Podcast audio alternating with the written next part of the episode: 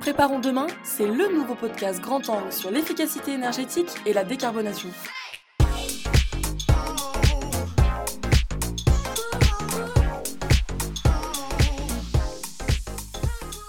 Bonjour à tous et bienvenue dans ce nouvel épisode de Préparons demain.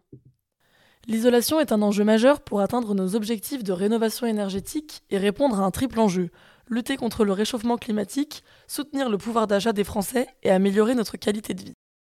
Elle est considérée comme le premier geste d'économie d'énergie à mener dans les bâtiments tertiaires et résidentiels, et il est possible de réaliser jusqu'à 80% d'économies sur sa facture tout en valorisant au passage son bien immobilier par l'amélioration de sa classe énergétique au diagnostic de performance énergétique, dit aussi DPE. La réglementation environnementale 2020, euh, relative aux bâtiments neufs, dont les dispositions sont entrées en vigueur depuis le 1er janvier 2022, impose de prendre en compte l'intégralité du cycle de vie d'un bâtiment. Elle a ainsi mis un gros coup de projecteur sur la durabilité et la recyclabilité des matériaux utilisés lors de projets de construction ou de rénovation l'un des leviers au cœur de toutes ces discussions, les matériaux biosourcés. La part d'utilisation de ces matériaux est encore estimée à moins de 10%. Ainsi, pour accélérer le développement de la filière, des initiatives voient le jour, comme la coopérative Yellow, qui s'est donnée pour mission de généraliser l'isolation en paille hachée. Aujourd'hui, nous recevons à notre micro Nicolas Rabuel, directeur général de Yellow, pour qu'il nous explique comment ils œuvrent pour augmenter la part de l'isolation biosourcée dans l'isolation de nos bâtiments. Bonjour Nicolas, et merci beaucoup d'avoir accepté de prendre la parole euh, à notre micro. Avec plaisir. Bah, je l'ai rapidement évoqué dans l'introduction, euh, mais ça fait quand même quelques années qu'on entend euh, globalement beaucoup parler des matériaux ressourcés, et ils sont mis en avant comme une solution d'avenir, à la fois dans des projets de construction et dans des projets de rénovation. Concrètement, de quoi on parle? Qu'est-ce qu'on met aujourd'hui derrière l'appellation biosourcé? Alors un matériau biosourcé, ça va être un matériau d'origine végétale ou animale, Hein, donc euh, la matière qui le constitue vient soit euh, de végétaux, soit d'animaux. Et on parle aussi quelquefois de matériaux géosourcés, ça va être la terre, etc. C'est tout ce qui va venir du sol. Et donc, comme je l'ai dit, on en entend beaucoup parler euh, ces dernières années. Pourquoi déjà est-ce qu'ils ont été autant mis en avant? Et quels sont du coup les principaux bénéfices pour des propriétaires de bâtiments d'avoir recours à des isolants biosourcés dans le cadre de leur projet alors on peut parler du contexte qui est favorable à l'utilisation de ces matériaux, notamment grâce à leur faible impact environnemental. Ce sont des matériaux qui sont quelquefois euh, abondants, donc qui sont disponibles en grande quantité, qui peuvent être des coproduits d'autres usages. C'est le cas de la paille, par exemple, qui est un coproduit de la culture du blé. Hein, on, a euh, la paille qui tient l'épide qui contient les grains, et donc euh, pour récupérer les grains, on se retrouve avec la paille derrière, donc c'est un coproduit. Euh, ce sont des matériaux qui ont un bilan environnemental plus faible et donc qui rentrent dans des stratégies de réduction de nos empreintes environnementales dans nos modes de vie.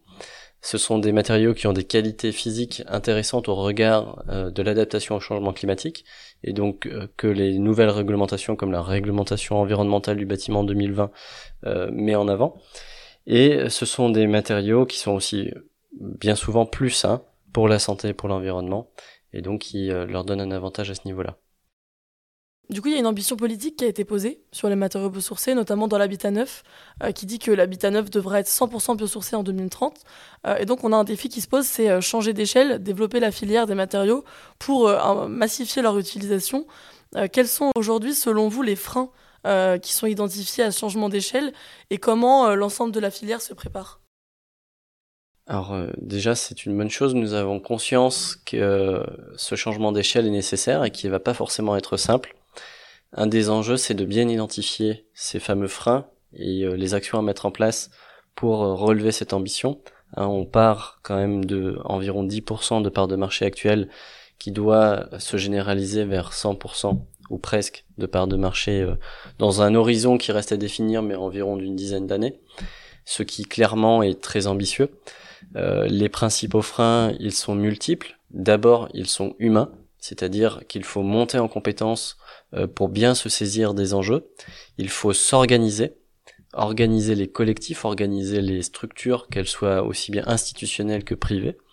Euh, ce n'est pas simple non plus. Et ensuite, il faut que les projets euh, qui sont issus de ces organisations, de ces concertations, puissent se développer et les outils adaptés.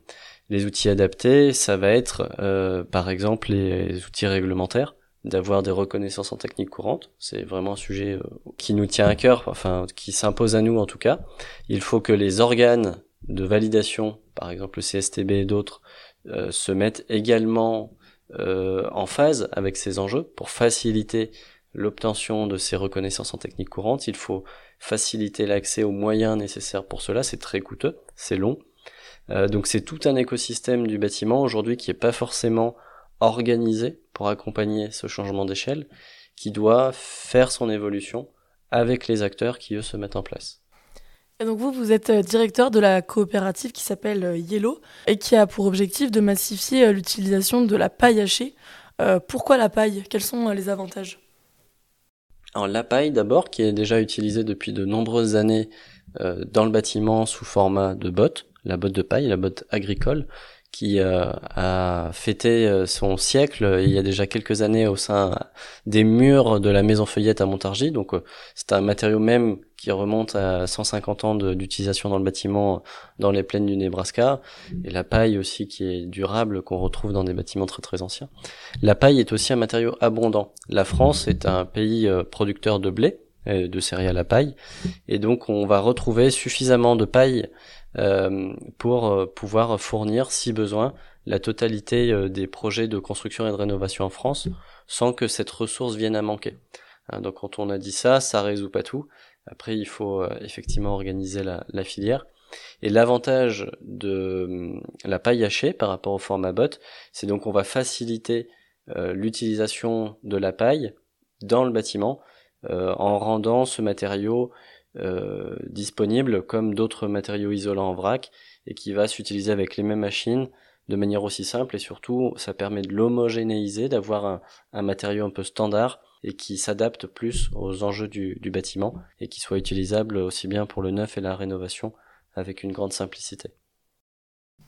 Et du coup, est-ce qu'avec euh, l'utilisation d'un isolant comme la paille hachée, on peut euh, espérer les mêmes performances énergétiques euh, qu'avec d'autres isolants plus connus, comme par exemple la laine de verre?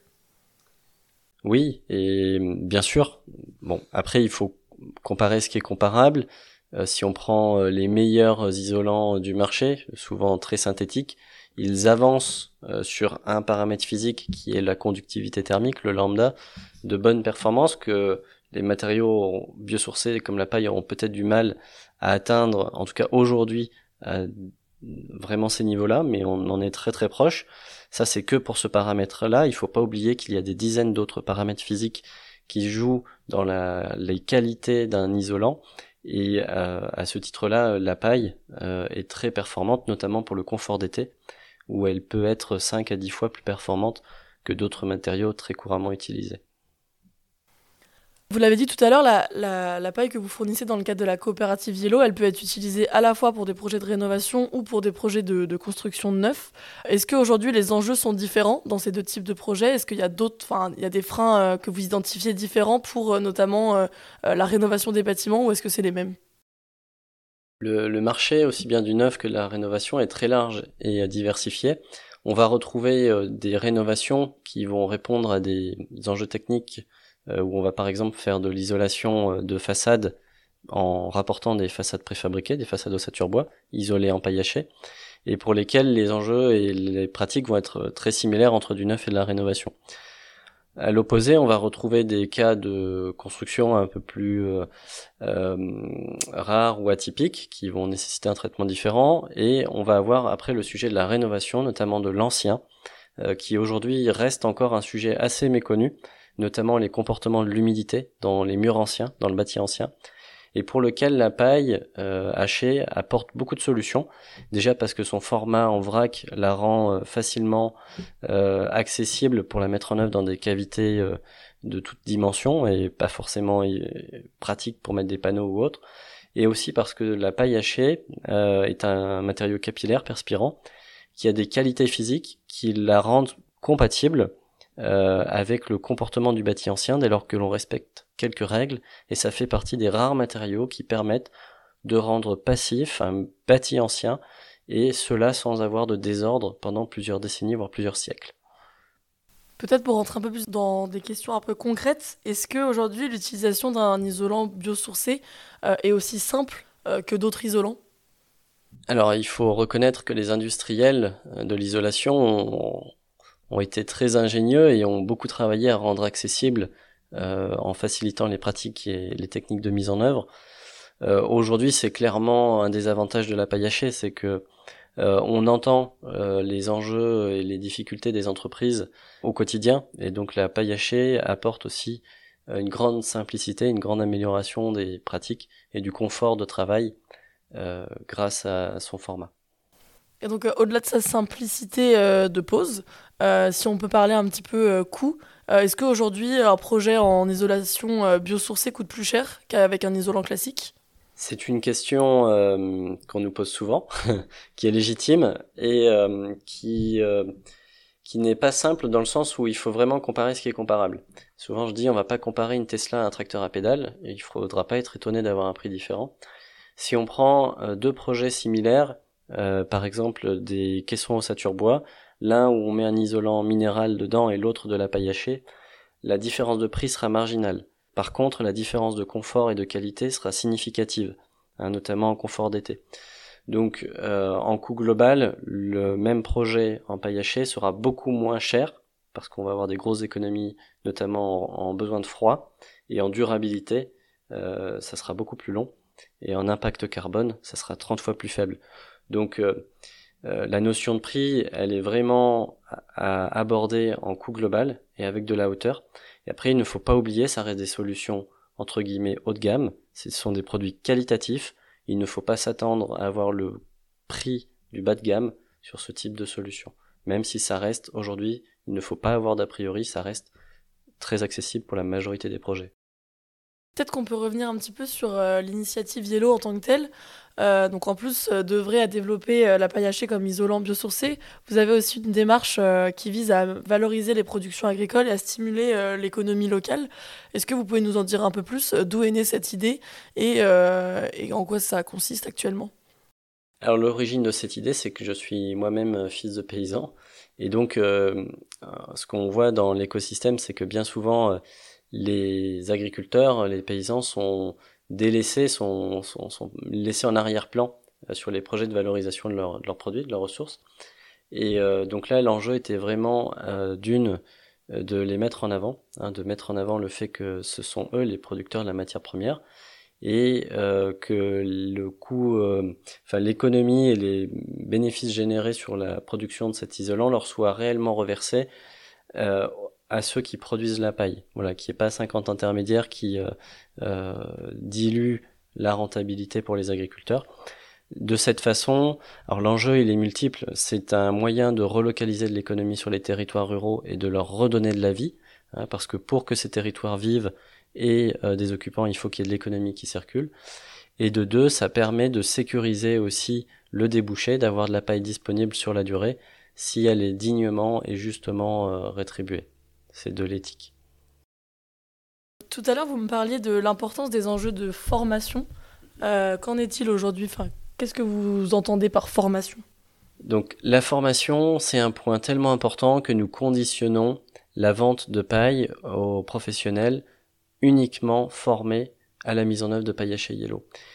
Pour être euh, client chez Yellow, il faut avoir suivi la formation de deux jours à la mise en œuvre d'isolation en paillachée et d'avoir réussi l'examen à l'issue de la formation qui permet d'avoir un certificat de compétence pour cela. Pourquoi nous sommes si exigeants sur la formation?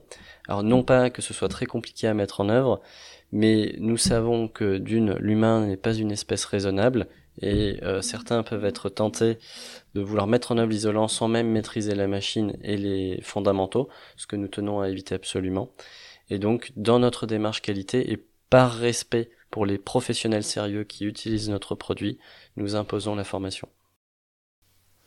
Très bien. Vous êtes une démarche qui reste relativement récente. Où en est-on aujourd'hui du projet Yellow et quelles sont peut-être les prochaines étapes? Alors, la SIC Yellow a été fondée en mars 2021 euh, le projet Yellow passe par plusieurs étapes. Ça a commencé par du développement sur le produit, ensuite sur la façon de le transformer, et en parallèle également le développement du parcours d'évaluation technique pour avoir la reconnaissance en technique courante de la paille hachée, pour avoir l'assurabilité et une compatibilité avec les exigences du marché. Alors aujourd'hui, nous sommes à la veille de passer en commission d'ATEX de KA, qui est une reconnaissance en technique courante. Donc nous visons euh, pour euh, fin du mois de septembre, début octobre. Hein, donc en gros, euh, fin d'année 2023, nous avons un produit paille reconnu en technique courante et donc largement accessible pour le marché du bâtiment. Très bien. Eh ben, je pense qu'on approche de la fin de ce podcast. Est-ce que peut-être vous voulez ajouter quelque chose pour conclure? Peut-être rappeler que Yellow, c'est une société coopérative d'intérêt collectif, donc euh, ça représente la filière d'isolation paille euh, en France, et cela euh, par le biais d'une représentativité de, des acteurs de l'écosystème, de la chaîne de valeur, que sont les agriculteurs, les architectes, les bureaux d'études, les entreprises qui mettent en œuvre, les autres fabricants, des acteurs institutionnels, etc., qui eux-mêmes s'engagent en tant qu'associés, en tant que sociétaires, au sein de la SIC Yellow, au prorata des intérêts qu'ils ont à s'engager, hein, notamment pour les sociétaires clients, par exemple, les entreprises de mise en œuvre. Ça leur donne accès à tout un réseau de marché, mais également un tarif préférentiel et des services de la Cikielo. Donc voilà, nous invitons les, acteurs à, à, se renseigner sur cette partie-là aussi du projet Yellow. Merci beaucoup, euh, Nicolas, d'avoir accepté de répondre à nos questions. Merci à vous. On l'a dit plusieurs fois, aujourd'hui, euh, les matériaux biosourcés, c'est moins de 10% de part de marché des isolants. Il va donc falloir continuer de développer la filière pour les imposer comme une solution prioritaire. Impulsé par un cadre réglementaire incitatif et des initiatives comme la coopérative Yellow, les matériaux biosourcés ont vocation à participer euh, de plus en plus activement à la décarbonation de nos bâtiments. Et ce passage à l'échelle supérieure va devoir se faire rapidement euh, si la France souhaite respecter ses objectifs de réduction de moitié des gaz à effet de serre à l'horizon 2030, euh, comme ils ont été fixés dans la stratégie nationale bas carbone. Pour cela, il y a des aides financières qui existent. Euh, on peut par exemple citer les certificats d'économie d'énergie, dits aussi C2E, qui peuvent être mobilisables pour des projets d'isolation, bien qu'il existe malheureusement pas encore de subventions dédiées à la mise en œuvre de projets biosourcés. Des voix se sont déjà et continuent de s'élever pour faire évoluer le dispositif en faveur des filières euh, d'isolants euh, comme la paille hachée. Si vous avez des questions sur la coopérative Yellow ou sur les matériaux biosourcés en règle générale, n'hésitez pas à vous rapprocher d'eux, je vous mets directement les coordonnées de Nicolas dans les ressources de cet épisode. Merci à tous euh, de nous avoir écoutés, j'espère que cet épisode vous aura plu. Si c'est le cas, n'hésitez pas à noter ce podcast sur votre plateforme d'écoute et on se retrouve dès le mois prochain pour un prochain épisode de Préparons demain.